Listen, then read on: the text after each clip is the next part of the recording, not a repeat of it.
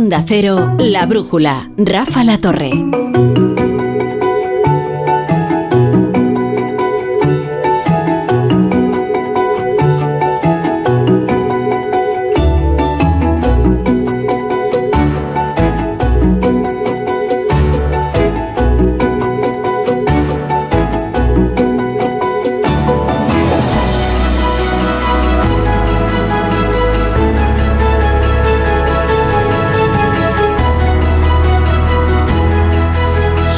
9, son las 8 en Canarias. Aquí está la brújula.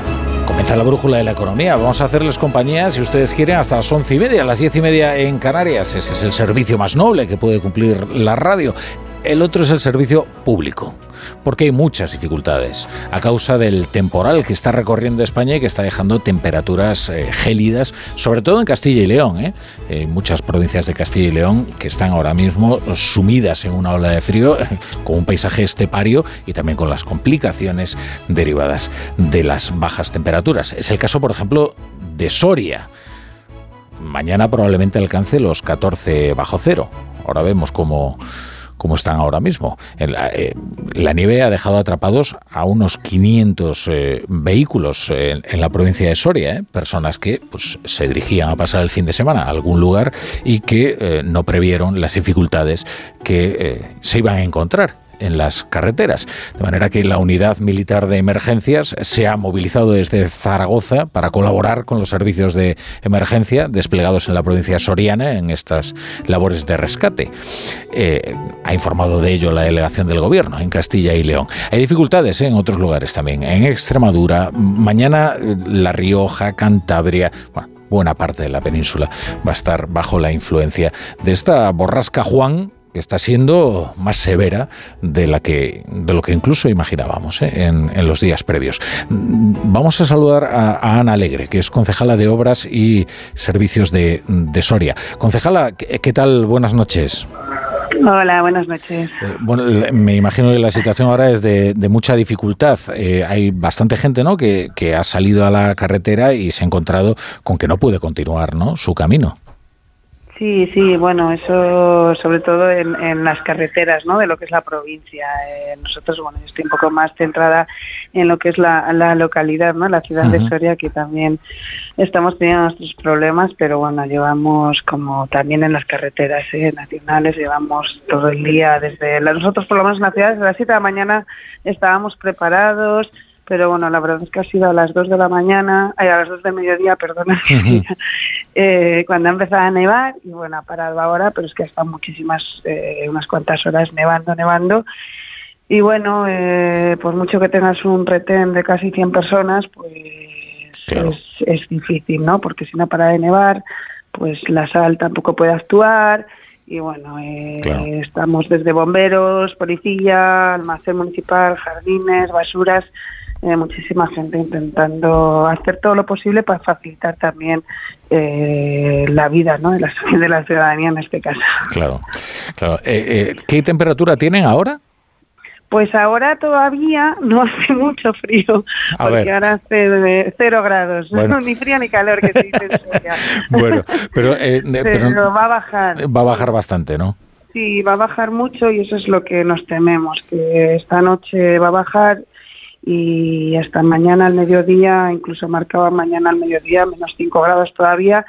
Y bueno, pues la nieve que hay ahora, eh, que se convierta en hielo, claro. eso sí que va a ser más complicado de quitar. Y bueno, eso es lo peligroso, ¿no? Eh, cuando la nieve se convierte en hielo y. Eso es, sí. Eso. Sí, porque llega un momento que la sal actúa con unos grados, actúa a menos dos grados, ya la sal no actúa. Esto es, es así, entonces todo se complica.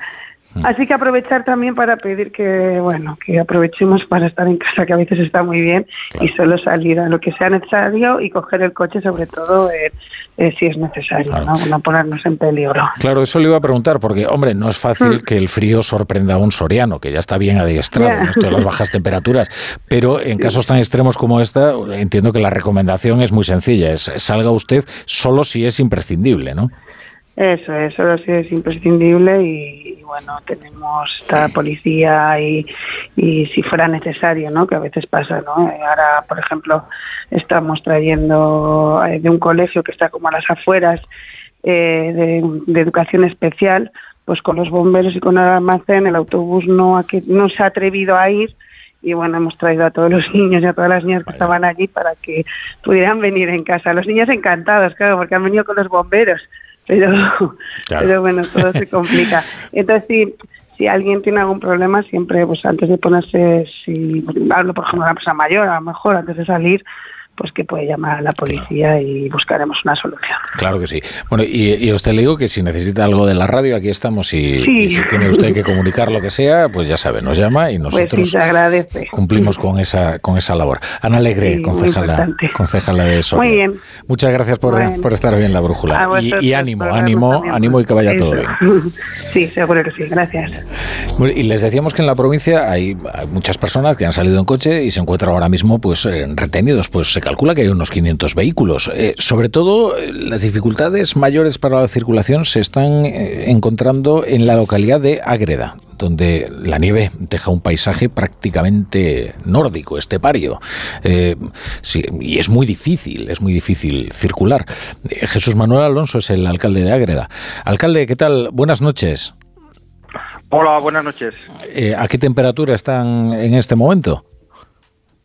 Bueno, en este momento la temperatura es de 3 bajo cero. De 3 bajo cero. Bueno, eh, está previsto ¿no? Que, descienda aún más ¿no? la temperatura en las próximas horas, ¿no? Sí, bueno, la temperatura está prevista que descienda hasta los 13, 14 eh, bajo cero, que, bueno, eh, afortunadamente en este momento no hay viento, no hay ventisca. Mm, el hecho de que la nieve se hiele, pues bueno, puede favorecer de cara a la Nacional 122 y a la A15 que se puede acumular menos nieve en la calzada y por lo tanto poder solventar lo antes posible ese atasco tan importante de esos vehículos que están atrapados en la 122 que según mi información de última hora se ha abierto un carril, se va a intentar abrir el otro en las próximas horas y por tanto se va a intentar que ningún vehículo se quede atrapado durante toda la noche porque puede tener consecuencias pues eh, muy negativas. Claro, claro, sobre todo gente que no vaya bien pertrechada, no va a pasar la noche en esas condiciones. Entiendo que está eh, la unidad militar de emergencias también eh, movilizada para trabajar, para arreglar la, situación, ¿no? Sí, según la información que tengo de la subdelegación del gobierno de Valladolid, el gobierno de España, a través de la unidad de emergencias, está eh, realizando todo lo que puede. Por una parte, eh, lo que son las quitanieves, eh, que la 122 tiene muchas quitanieves y por lo tanto están actuando con, con toda la intensidad que se puede. Estamos hablando de una nevada que en Ágreda alcanza los, los 30 centímetros, un espesor prácticamente a la altura de la rodilla, para que la gente se pueda hacer una idea. Es mucha nieve y por lo tanto estamos hablando de un acontecimiento meteorológico extremadamente grave con mucha nieve y bueno, pues eso evidentemente genera sus dificultades. Eh, sé que se trabaja intensamente y creo que en las próximas horas se va a intentar que las personas pues puedan volver a circular y por lo tanto se puedan cobijar de, este, de esta noche tan gélida y tan extrema que se va a vivir en este país. Claro, entiendo que la recomendación es, es también sencilla, ¿no? Eh, que salgan solo si es verdaderamente imprescindible, eh, que atiendan a las, a las recomendaciones y que eviten circular, ¿no? En, en coche. Sí, creo que estamos hablando de que tiene que imperar el sentido común, que lo normal en estos casos es salir exclusivamente para aquellas cuestiones que sean eh, extremadamente necesarias por lo tanto lo que hay que hacer es quedarse en casa, no exponerse a ningún tipo de riesgo absolutamente innecesario, eh, solamente para cuestiones de emergencia habría que salir. Pero bueno, ya la gente que ha salido, pues hay que darle una solución e intentar que se resuelva eh, ese problema que tienen en este momento de la forma más inmediata posible, dentro, como digo, de las dificultades que supone el afrontar, dar a una solución de esta magnitud. Claro, ahora eso es primordial, el tratar de aliviar la situación de personas que estarán pues razonablemente angustiadas, ¿no? Porque están atrapadas y ven cómo eh, va pasando la noche, igual no están preparadas para ello. Pero bueno, esperemos que vaya todo bien. Le digo lo mismo que la concejala de, de Soria, eh, para lo que necesite, aquí está la radio y, comunicamos lo que usted eh, considere necesario. Muchas gracias por vuestra labor y por, por, vuestro servicio también. Bueno, muchas gracias, alcalde. Gracias, ánimo. Muchas gracias. Bueno, voy a saludar primero a la mesa, a la mesa de, de la brújula de la economía. Eh, John Muller, ¿qué tal? Buenas noches. Hola, Rafa La Torre, buenas noches. Pensando en Doctor Chivago. Sí, verdad. Claro. Se grabó en Soria. Efectivamente. Navaleno. Ah, no lo sabía. Claro. Sí, qué maravilla. sí. José Cuando- Carlos Díez, buenas, buenas noches. Perdón, que me he adelantado. Que no, no lo sabía, ¿eh? ¿No, sabías sabía. que los doctores y vagos... No, se- de verdad que no. Hay un vagón todavía allí del famoso tren del doctor. Y bueno, pues ahí el Moncayo eran los Urales. Con eso te lo digo todo. ¿Sabéis quién sabe mucho del frío? Jesús Morales, que es eh, que en Aragón Sí, también no- está no- ahora no Está es- en mangas de no es camisa. Soria, pero, pero se acerca. Sí, Sobre sí. Doctor Cibago siempre se ha dicho que la estación que aparecía era la del Canfrán. Algunos decían que era por como monumento que era la de Canfrán, pero efectivamente eh, no, no lo era. No, no, eh, también en Zaragoza, en Huesca, en Teruel. Sí, en sí, Alcalá de eh, Henares. han Muchas suspendido el Real. Zaragoza Andorra, que jugaban hoy en Zaragoza, lo han suspendido justo ahora mismo porque Ah, sí. Sí. no se podía. Pues, pues fíjate. Bueno, y, y mira, vamos a saludar a alguien para darle también ánimos. Es una voz que os resultará familiar. Se dirigía a la tamborrada de San Sebastián. Ya son demasiadas Ah, pistas. he oído. Ya son muchas pistas, ¿verdad? Chapo Paolaza, ¿qué tal? Buenas noches. Buenas noches, Rafa La Torre. A ver, ¿dónde te encuentras y en qué situación te encuentras, Chapu? Chapu, ¿dónde estás? Bueno, pues yo tengo suerte, tengo la suerte de haber eh, podido eh, dar un poco la vuelta al ruedo a la, a la nevada y ahora mismo estoy en Burgos. Pero eh, hay que decir que de, para ir desde Madrid a Burgos, camino de San Sebastián, pues con la 1 cortada he tomado un pequeño rodeo que ha ido pues desde la 1 hacia Segovia, después hacia Valladolid, hacia la bueno. Palencia, la tierra de José Carlos X, ahora Burgos y ya espero que San Sebastián. Todo esto con quitanieves por delante, etcétera. ¿no? Claro. Bueno, entonces cuando llegues a San Sebastián la tamborrada, bueno, no quiero imaginarme la celebración, vamos, o sea, esto va a ser... Sí, sí, la verdad es que sí. Bueno, yo he tenido mucha suerte porque la Guardia Civil nos ha parado a muchos conductores antes de que llegara, o sea, antes de que nos metiéramos en la boca del lobo, en el ¿no? lío, ¿no? En el lío. de la Gran Nevada. Claro. Claro, Claro. es- esa es una Pero, suerte que no han eh, tenido muchos conductores, claro. Claro, ahí eh, la, la, la Benemérita se ha venido unos kilómetros antes y entonces han conseguido evitarnos el disgusto, ¿no? Y estar atrapados allí. Pero creo que no era del- el único, además del oyente que he escuchado antes en, en la Sí. brújula, que iba a la tamborrada, porque una vez que, que había mucha gente acercándose a un guardia civil que estaba allí eh, como para preguntarle cosas, y entonces él ya iba gritando, los de la tamborrada por Segovia, Valladolid, Burgos. Es decir, que, que la tamborrada de este año va a ser con la colaboración de los agentes de la Guardia Civil. Bueno, pues aquí eh, brindamos por la Guardia Civil, por la labor que hacen. Ustedes se quejan cuando les para la Guardia Civil. ¿Sabes lo que pasa? Que claro, que cumple con una labor esencial y, y fíjense cuántos problemas eh, ahorran y cuántas soluciones también, también aportan. Bueno, querido Chapo, tienes, bueno, ¿tienes por delante cuánto tiempo? ¿Cuánto calculas? Nada, ya un par de, un- dos horas y media y ya, pero ahora aquí el cielo está raso, se ven las estrellas. Es Oh. cierto que en hace en cerca de Segovia y de camino a de camino a, a- a Valladolid, eh, o sea, es que la- la- ha sido increíble porque la- era en cuestión de minutos, o sea, es que empezaba a nevar y un tiempo después ya estaba totalmente la, la carretera cubierta. Pues ¿eh? Pero ahora ya cielo raso y camino a casa, a tocar la marcha de San Sebastián. Bueno, Chapu, siempre amanece, ¿eh? O sea que ya sabes. No. Paciencia. Aurrera Donostia. Muchas gracias. Un abrazo, Chapu. Ánimo, Es mucho ánimo. Venga. Nos, sal- saluda nuestro fijo entre los discontinuos, Ignacio Rodríguez Burgos. ¿Qué tal? ¿Cómo estás? Buenas ¿Qué tal? noches. Buenas noches. Muy Eh, buenas noches. Tenemos que hacer una mini mirada cítrica, lo que se llama el pestañeo cítrico. Va a ser dos parpadeos. Venga, pues, Pues vamos mira. con ello. Para empezar, en esta España nuestra, uno de los problemas más destacados de la economía es la productividad. Y aquí lo dice muchas veces José Carlos Díez. Y en lo que va de siglo, la productividad de nuestra economía ha caído un 7%. Es el peor comportamiento de los países occidentales desarrollados según la Fundación BBVA y el IBI. Una baja productividad debilita la economía y la renta, como señala Francisco Pérez, director del Instituto Valenciano de Investigación Económica. la productividad en España y en particular la productividad conjunta de los factores o retrocede en algunos periodos o avanza más lentamente que en otros países. Todo ello representa una debilidad porque la productividad es, junto al empleo de trabajo y capital, una fuente muy importante del crecimiento del PIB. No es cuestión de bajar a la mina, a la mina de carbón, como dice Dorsey, pero una baja productividad impide mejores salarios, mayores rentas y explica en parte que hayamos pasado de un diferencial del 2% con la Unión Europea en el año 2000 a un diferencial del PIB per cápita del 14% en la actualidad. Pues sí, oye, y, y hoy tenemos una noticia además muy interesante.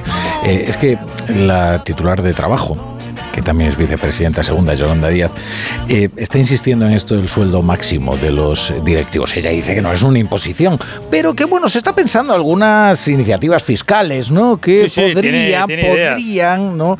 y Eh, la va, la va dejando forzar. caer.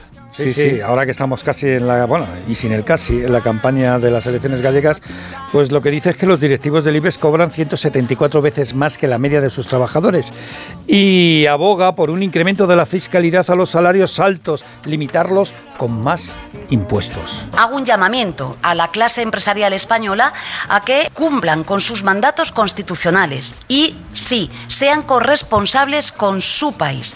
Esto es una gran injusticia fiscal. Por tanto, quien más tiene, más tiene que aportar a las arcas públicas. Díaz ha aprovechado su estancia en la UGT para anunciar que se va a modificar la legislación y eliminar los despidos automáticos en caso de invalidez permanente.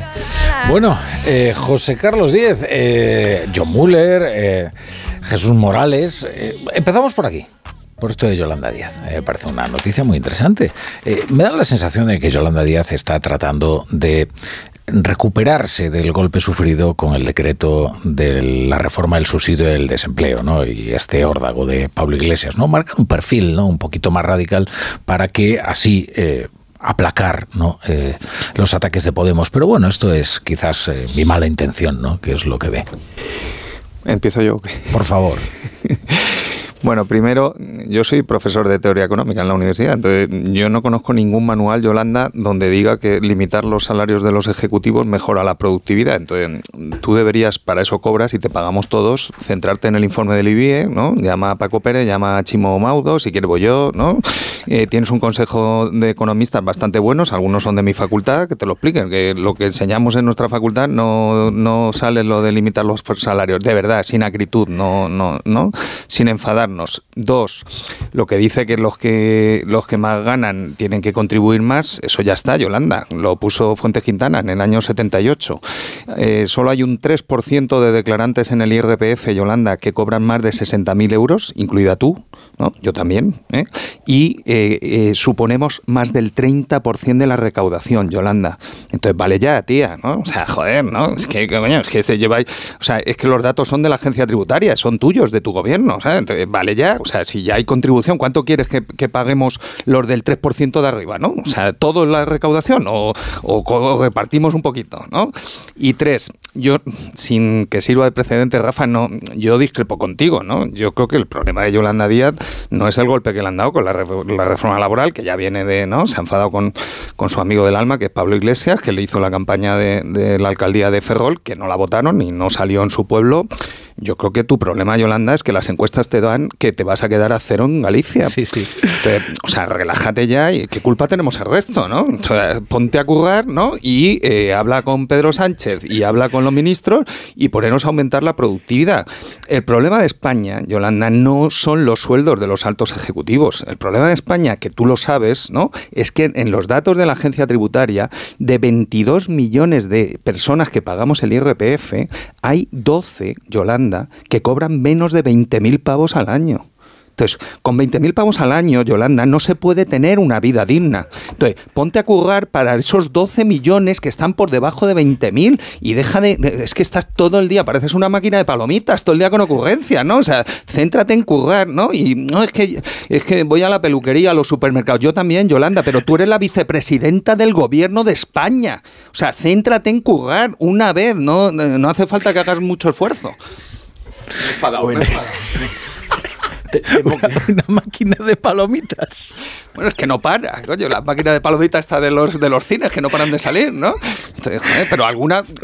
en la teoría de la probabilidad, alguna vez se podía equivocar y tener alguna idea buena, pero es que va contra las leyes de la probabilidad. O sea, no se la conoce una idea buena. O sea, no hay vida inteligente en ese ministerio, ni ningún indicio. Estoy de acuerdo en que sí.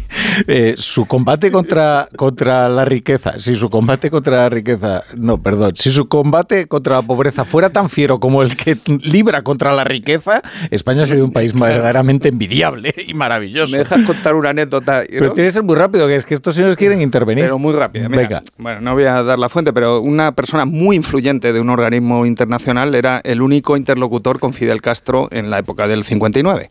Y le invitó el comandante a una barbacoa allí en el Hotel Nacional en La Habana, que es donde iban las los actrices y todos los del mundo de Hollywood, ¿no? Y le dijo el comandante, venga usted aquí que le voy a explicar la revolución. Lo, voy a contar para entender a Yolanda Díaz, para que entendemos qué la pasa, ¿no?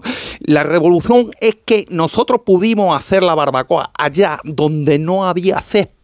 Pero yo le dije a mi gente, hagamos aquí la barbacoa y rompamos el césped, porque somos revolucionarios. Entonces, eh, Yolanda, Cuba fracasó, no sea revolucionaria. Eh, eh, vengo de, una, de un acto con el viceministro de Exteriores chino y los chinos se han olvidado de eso. Yolanda, te organizo un viaje a China, habla con Álvarez, vete a China y aprende a hacer tecnología como los chinos y aumentar la productividad y déjate ya de ocurrencias y de la máquina de palomitas. no, sé quién quiere intervenir ahora. un poco de miedo intervenir porque... un valiente que dé el paso al frente. A ver, eh, vamos a chocar un poquito, me parece. Venga, Jesús. Eh, o sea, hemos eh, debatido mucho el salario mínimo. Yo creo que tampoco está mal, ¿no? la que otra vicepresidenta es abrir un debate sobre el salario máximo sobre la, desigualdad que hay a veces en, mucha gente que estará escuchando, en las empresas. Hay una gran desigualdad a veces entre los de arriba y los de abajo, que no, digo que haya que poner límites, pero que ese es un asunto que a la gente le preocupa y que, tampoco está mal, que igual que hemos dicho hay que ir subiendo el SMI y se ha criticado porque se ha subido, pero es un debate que ha habido. Bueno, pues la vicepresidenta pone ahora un debate en la mesa que es, eh, ¿está bien que quizá haya en empresas que haya gente que cobre 500 veces más que, que un trabajador? Bueno, pues es un debate que, tampoco está mal tenerlo, que, que, se da para, para, crítica fácil y con todo respeto, pero, pero bueno, pues hay, hay mucha gente que está cobrando el salario mínimo y en la misma empresa, eh, cuatro escalas más arriba, están cobrando 20 veces eso. Bueno, pues es simplemente una cosa a, a estudiar. Tampoco ha dicho quizá no, yo no plantearía un tema fiscal, porque sí es verdad que hay una progresión fiscal conforme sube los, los salarios, pero sí al menos, no sé, puede haber eh, tablas de saber eh, la desigualdad en los sitios, que tampoco... Hemos hablado de productividad, tú has dicho que esto atacaría la productividad, pero bueno, aquí también otro tema que es la, la igualdad, ¿no? La, o el equilibrio intergeneracional, porque también es verdad que hablamos de que esas rentas, eh, me dice John por la, con la cara que no, eh, pero eh, pues también es un tema de, que tocar las pensiones, entonces. No, bueno, solo digo que igual que ahora vemos cómo la gente que tiene hasta 30 años tiene unos sueldos bastante miserables o, o justos, muy ajustados, y hay generaciones por arriba que la tienen mucho más alta, bueno, no sé, quizás es un tema a, a Mi sobrina tiene 28 y cobra 60.000 pavos. ¿Sabes? Que, vale, que, yo creo que nadie cuestiona que alguien cobre 60.000 euros. Pero bueno, tampoco creo que la diferencia sea de repente decir no se puede cobrar 60.000. Pero la niña ha ido a una universidad pública, saca una carrera brillante, ha hecho un año de Erasmus, está trabajando en Big Data y está en el segmento donde se pagan buenos salarios. Entonces, en vez de ir a, destrozar a la niña, en vez de ir a destrozar a la niña, ¿cómo haces que el resto de gente no va a destrozar a tu sobrina ni va a que alguien no cobre 60.000? ¿Cómo que no? Pero si Pablo Iglesias dice que mi sobrina es rica. Sí, pero, la, quiere destrozar. Yo no he entendido lo que he entendido lo que dice la vicepresidenta mi sobrina, un debate mi sobrina viene de una familia humilde, ha estudiado en una, en una universidad pública y es brillante y cobra 60.000 pavos y paga de los 60.000 Yolanda 25.000 en impuesto de la renta. Yo creo que se refiere a los casos en que hay empresas vale, ya, la niña no contribuye ya de 60.000 pagar 15.000 euros y pero, de repente pero pero 400.000. Pero mira, pues, ¿por, qué, eh, ¿por qué? Mira, si en las empresas que va mal, por ejemplo Grifols, que el otro día hablamos de Grifols, ¿no? Bueno, a Grifols le bajarán el sueldo a los ejecutivos que le han llevado al, desastre, ¿no? Vale, eso ya está, ¿no? y ese, debate que tú dices lo hacen en, los accionistas. ¿Por qué no ella abre el debate sencillo? Vamos a poner un ejemplo así, al azar, ¿no? Red eléctrica. En red eléctrica Pedro Sánchez ha puesto a Beatriz Corredor, que era registradora de la propiedad como Rajoy. O sea, Beatriz sabe de electricidad darle al interruptor. O sea, sabe encender y apagar. Está cobrando 750.000 pavos, ¿no? No aporta ninguna productividad a la empresa. Entonces, Yolanda, vete a hablar con Pedro y dile, mira, a, Beatriz, con pagarle 100.000 pavos va de sobra, ¿no? Y empieza tú a dar ejemplo, ¿no? Y a todos tus amigos políticos que has puesto en todos los consejos de empresas públicas, eh, sales uno a uno, los señalas uno a uno y dices, son unos golfos, están cobrando mucho y les hemos bajado el sueldo a la mitad. Y luego ya das ejemplo a las empresas privadas para que en los consejos de administración hagan lo mismo, como en Grifols, que van a bajar el sueldo a los ejecutivos, porque se lo merecen, pues son muy malos. John Muller. A ver, yo creo que, bueno, Yolanda evidentemente está intentando recuperar la iniciativa política, ¿no? Planteando esta discusión. Esto ya lo hemos discutido en otros momentos, incluso en que la economía todavía estaba peor, eh, porque se hablaba de que un promedio aceptable para una empresa era que los ejecutivos ganaran 12 veces más que pero vamos a ver, en las empresas, seguro que en todas las empresas hay alguien que gana salario mínimo, porque en todas partes los sueldos suelen ir bastante eh, ajustados al valor añadido que tú añades al producto de la empresa.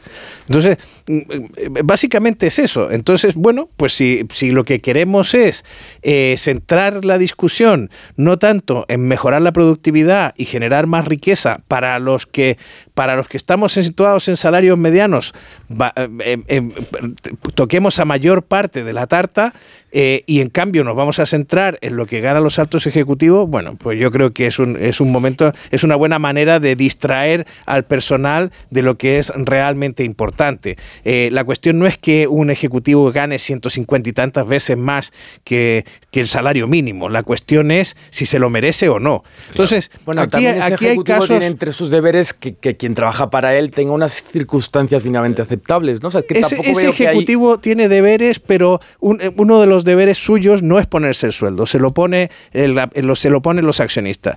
Ahora, otra historia es, o sea, hoy estaba mirando eh, que Jamie Dimon es el ejecutivo mejor pagado en Estados Unidos, ha cobrado 36 millones de dólares, le ha subido un millón y medio de dólares en el último año, pero porque, como dicen los accionistas, ha hecho avanzar todas las líneas de negocio de su empresa, eh, en toda la rentabilidad global ha sido de un 4%, pero hay áreas que han crecido mucho más, etcétera. Eh, pero lo que me parece impresentable es, por ejemplo, que el tipo que hundió Boeing con el 737 MAX y que escondió, ocultó eh, toda la chapuza que Boeing hizo detrás de eso, se marchara con 60 millones de dólares de indemnización encima. encima después no solo de haber engañado a la opinión pública, sino de haber intentado, de haber escondido criminalmente, ocultado criminalmente las cosas que habían hecho. Pero, pero una pregunta muy maliciosa, ¿eh? Ignacio, eh, ¿y si, y si, eh? ¿y si Yolanda Díaz lo que quiere en realidad es que el salario medio se vaya acercando cada vez más al salario mínimo? Bueno, los patines y, a los y que no sea solo el salario mínimo el que se acerca al salario medio, no sé si me entendéis. O sea, esto en el fondo eh, es una forma también de, de, empobrecer, ¿eh? No, no, no, porque... claro, evidentemente que empobreces, porque vamos a ver, mm, esto ocurre para, el contexto, daros cuenta esta semana que ha sido la semana del foro de Davos. Y una de las cosas más importantes que para el presidente del gobierno ha sido precisamente esa reunión que tuvo en el foro de Davos con los altos presidentes, los presidentes de las principales empresas del IBEX 35 en un intento eh, de mejorar una relación que desde hace año y medio, dos años, se ha deteriorado muchísimo. Y justo esta semana por segunda vez, dos veces en dos actos, Yolanda Díaz ha tenido como objetivo precisamente los grandes empresarios, los presidentes de esas compañías del IBEX 35 que estaban reunidos el miércoles por la tarde con Pedro, Pedro Sánchez, con el presidente del gobierno. Evidentemente, aquí lo que hay es un hueco en la carterera electoral de Galicia. Pero, pero, Aquí hay, un debate mucho más allá de lo que es Yolanda Díaz, de lo que dice Yolanda Díaz, que es quién controla realmente las grandes compañías. Oficialmente, y la teoría dice que lo controlan los accionistas, pero hay compañías donde los accionistas, ¿eh? la participación en las juntas de accionistas es mínima. Y se ha dado el caso en los últimos, en los últimos meses que los grandes fondos de inversión, que cada vez son más protagonistas en la gestión de las empresas están empezando a protestar en algunas juntas de accionistas por algunas remuneraciones de algunos directivos porque consideran que esa remuneración, ese directivo concreto, ¿eh? estoy hablando de directivos concretos, no se lo ha merecido, como por ejemplo el de Boeing. Pero y también ha ocurrido con algunos bancos. Un poco la razón a Yolanda Díaz. No, no, no le está dando la razón, porque son empresas privadas y, son accionistas. Citáis Davos. A ver, vamos, vamos por turnos, vamos por turnos. Eh, Jesús Morales. Citáis a Davos y en Davos, aparte de todo lo que hemos visto, pasa una cosa más, que ha habido eh, más de 200 ultra ricos. Sí, que paguen lo que quieran, el que paguen todo lo que quieran. Ojalá que hay que construir más al sistema. Bueno, a mí que una Algunos de ellos herederos. porque, porque, hablabais con Jesús, José Carlos, hablabas de, oro. de un alto cargo del PSOE, efectivamente. Hay un alto cargo del PSOE que cobra más de 700.000 euros al año. Y hay unos cuantos más que cobran más de 200.000 euros al año. Es verdad. Pero bueno, es que esta señora no es del PSOE, es que es de Sumar encontremos a un alto cargo de Sumar que cobre algo así. Entonces, quiere decir que no, no es incoherente por parte de Yolanda Díaz que diga esto, sería incoherente que lo dijese Pedro Sánchez o que lo dijese María Jesús Montero o que lo dijese eh, el actual ministro de Industria, efectivamente. el actual ministro de Industria. Vamos a mirar lo que cobra el pero, papá de Yolanda No, Díaz. pero, pero quiero decir, por parte, que, lo diga la vicepresidenta eh, social del gobierno, como bien dice Ignacio, hay, bueno, eh, hay, hay ejecutivos que realmente controlan las empresas, que se han puesto sueldos desorbitados, mientras por abajo no es así, bueno, pues es un debate que abre. sí. A ver, que, que me he cabreado y yo es que estoy de no cabrearme, pero es que algunos días es que no puedo, ¿sabes? Ya es que, que ya t- tengo intolerancia ya. ¿no? por pero, tu sobrina. A ver, si, si el debate está, si yo podemos hablar aquí, pero nosotros somos contertulios. Ella es la vicepresidenta del gobierno. Entonces, el debate hoy, Yolanda, es que han sacado un que hoy inf- hablemos de esto. es- han sacado un informe, Yolanda, que tu país en productividad está en segunda división. Eso o sea, has bajado a la segunda terrible. división y tú sales aquí, eh, no, en vez de mirar a la luna, miras al dedo. No, hombre, céntrate en la productividad, céntrate en la precariedad abajo, céntrate en los salarios y, y no, y estás todo el día con las ocurrencias. Entonces, o sea, por una vez en tu vida no puedes proponer algo normal, ¿sabes? Que no sea guay, lo más súper guay, para quedar bien con todos los rojos y toda la rojería tuya. Algo normal, que sirva para mejorar la vida de la gente. Una vez en tu vida, no, no te va a pasar nada. Para igualar el salario medio con el de bajo, eh, hacer bien yendo a Cuba y estudiando lo que hizo Fidel Castro, lo bordó.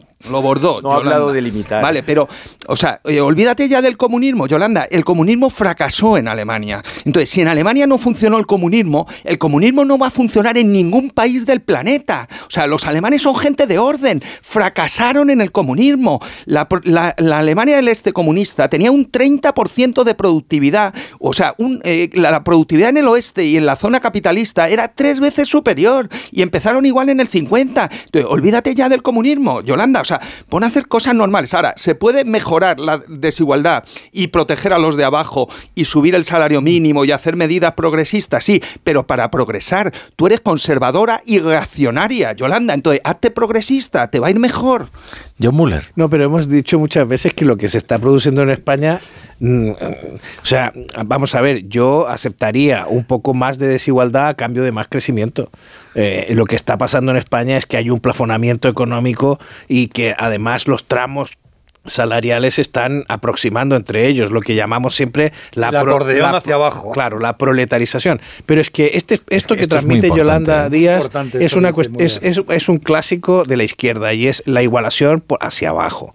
La igualación hacia abajo. Esto lo hacen en educación, lo hacen en la economía, lo hacen con los salarios, lo hacen con todo. Yo asistí a un debate sobre la educación en Chile donde la izquierda planteó que había niños que llevaban patines y que al lado los niños pobres iban corriendo a- a y que lo que había que hacer no era comprarle zapatos y patines a los niños pobres, sino que había que quitarle los patines a los niños ricos. Es que esta es la manera de pensar del juego de suma cero mental que hay, eh, que hay en la izquierda, desgraciadamente. Y mientras, y mientras sigamos pensando, y este país ya lleva un buen tiempo enredado en esta manera de pensar, y los datos empiezan a ser alarmantes.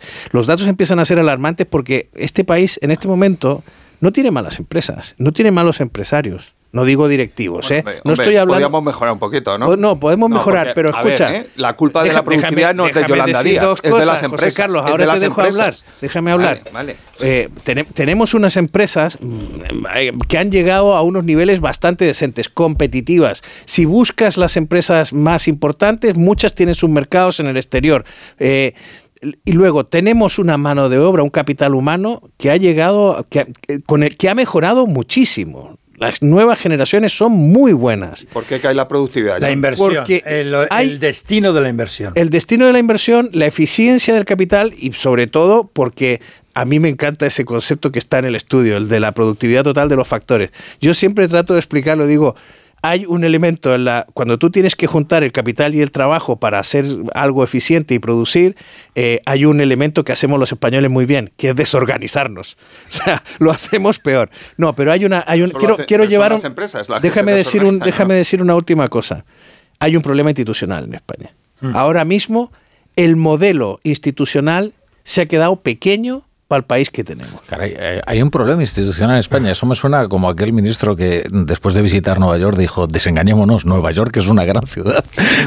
Creo que lo único que podemos estar todos de acuerdo es que hay un problema es que no institucional. digo que haya un problema institucional porque hay una ley Sí. de amnistía o porque el presidente Que se también. pase la constitución eh, por donde por aquel sálvese Sí, a la sí, parte. sí. No, Te entiendo, no. te entiendo, Lo John. que hay es un problema de que la estructura del Estado y de la administración ahora mismo es un es un, eh, un, em, un em, corsé demasiado pequeño para una sociedad que tiene mucha más creatividad, que tiene mucha más fuerza y que tiene muchas más ganas Bueno, que y- eso. Por eso se están empezando a ir los chavales que tienen Y- formación y- y, posibilidades. 150 mil millones que se nos van todos los Y probablemente sea un problema de mentalidad, incluso heredada, porque por más que esto le pueda repeler a, a Yolanda Díaz, quizás hay más franquismo sociológico en el pensamiento económico de Yolanda Díaz que en tantas cosas que ella demuestra del liberalismo, ¿no? Pero bueno, en fin. Después esto- también está lo de la estructura, lo que ha dicho, lo que ha Sí. Dicho Müller. Por ejemplo, este es un país donde eh, lo pequeño no es bueno en economía. Eh, desengañémonos. no. Exacto. No podemos tener un 80% de empresas prácticamente sin empleados. Eso es imposible la inversión, imposible la inversión en tecnología, eh, la imposible la inversión en talento, en nuevas, eh, nuevos métodos de negocio. Eh, después, eh, el turismo es maravilloso, pero que un país dependa de un 13% su PIB del turismo, de un estamos entrando en un monocultivo tremendo también. Jesús. Muy rápido. Eh, estamos como contraponiendo la, la productividad con una brecha salarial y yo creo que no hay que por qué contraponerlas, ¿no? O sea, un país, es verdad, España tiene un problema de productividad. Toda la mesa está de acuerdo. Eh, yo, yo también.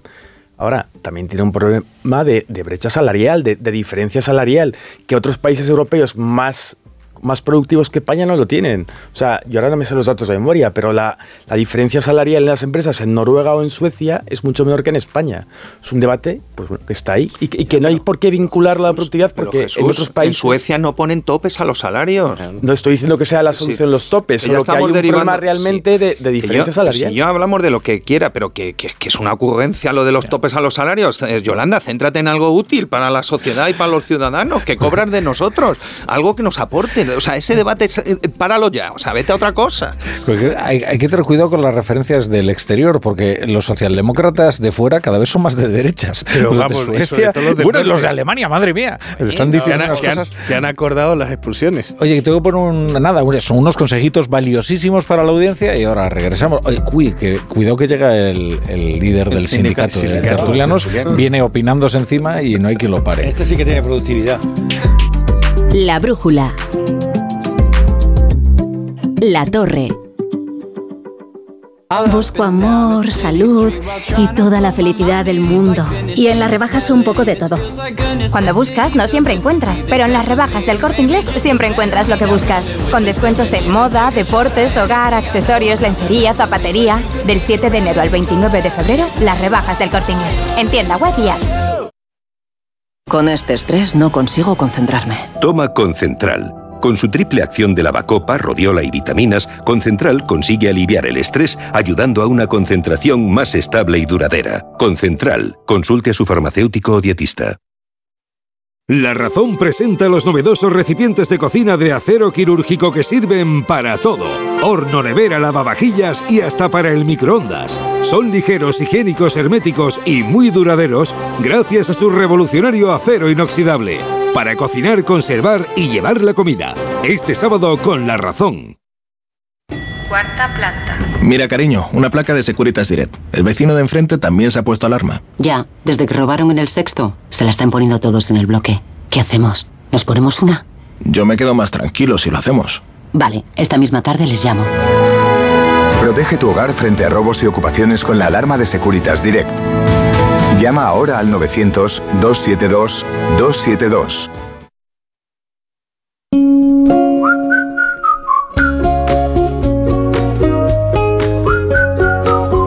Eres emprendedor, quieres montar tu propia empresa, pero las gestiones burocráticas te superan. No te preocupes, con Legalitas crear tu empresa nunca había sido tan fácil. Tu propio gestor personal hará y va a presentar por ti todo el papeleo en los organismos oficiales. Y ahora, por ser oyente de Onda Cero, tienes un 10% de descuento. 900-100-661. Legalitas Negocios, que nada te pare.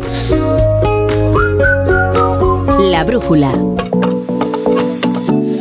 Hay una escena be- bellísima e icónica de Jurassic Park, la célebre película. Steven del Spielberg, informático. La genialidad de Steven Spielberg. No, no, no, no, que es cuando de repente eh, empiezan a percibir esas ondas en, el, en un charco, ¿no? Y entonces empiezan a sentir la presencia anticipada del tiranosaurio. Entonces salen todos corriendo, huyendo, porque saben que viene el verdadero monstruo de... Pues mira, estoy notando yo ahora mismo que en mi, en mi vaso de agua, estoy notando las ondas, que es cuando viene el líder del sindicato de tertulianos, Paco Maruenda, y viene, mira, como se, se escucha esa, esa presencia. Y entonces te- yo os digo, huid, huid antes de que os atrape, porque se está opinando encima y es que no conoce amigos ni enemigos. ¿eh? Bueno, queridos, eh, la verdad es que me caéis muy bien los tertulianos de la economía, de verdad, entre otras cosas que me caéis muy bien, o sea, yo creo que de verdad haría esto gratis. No, es mentira. Mm, José Carlos Díez, eh, John Muller, Jesús eh, Morales, que lo haría gratis es mentira, pero que me caéis muy bien es verdad. Y eh, os, os quedan unas secciones bien. fabulosas.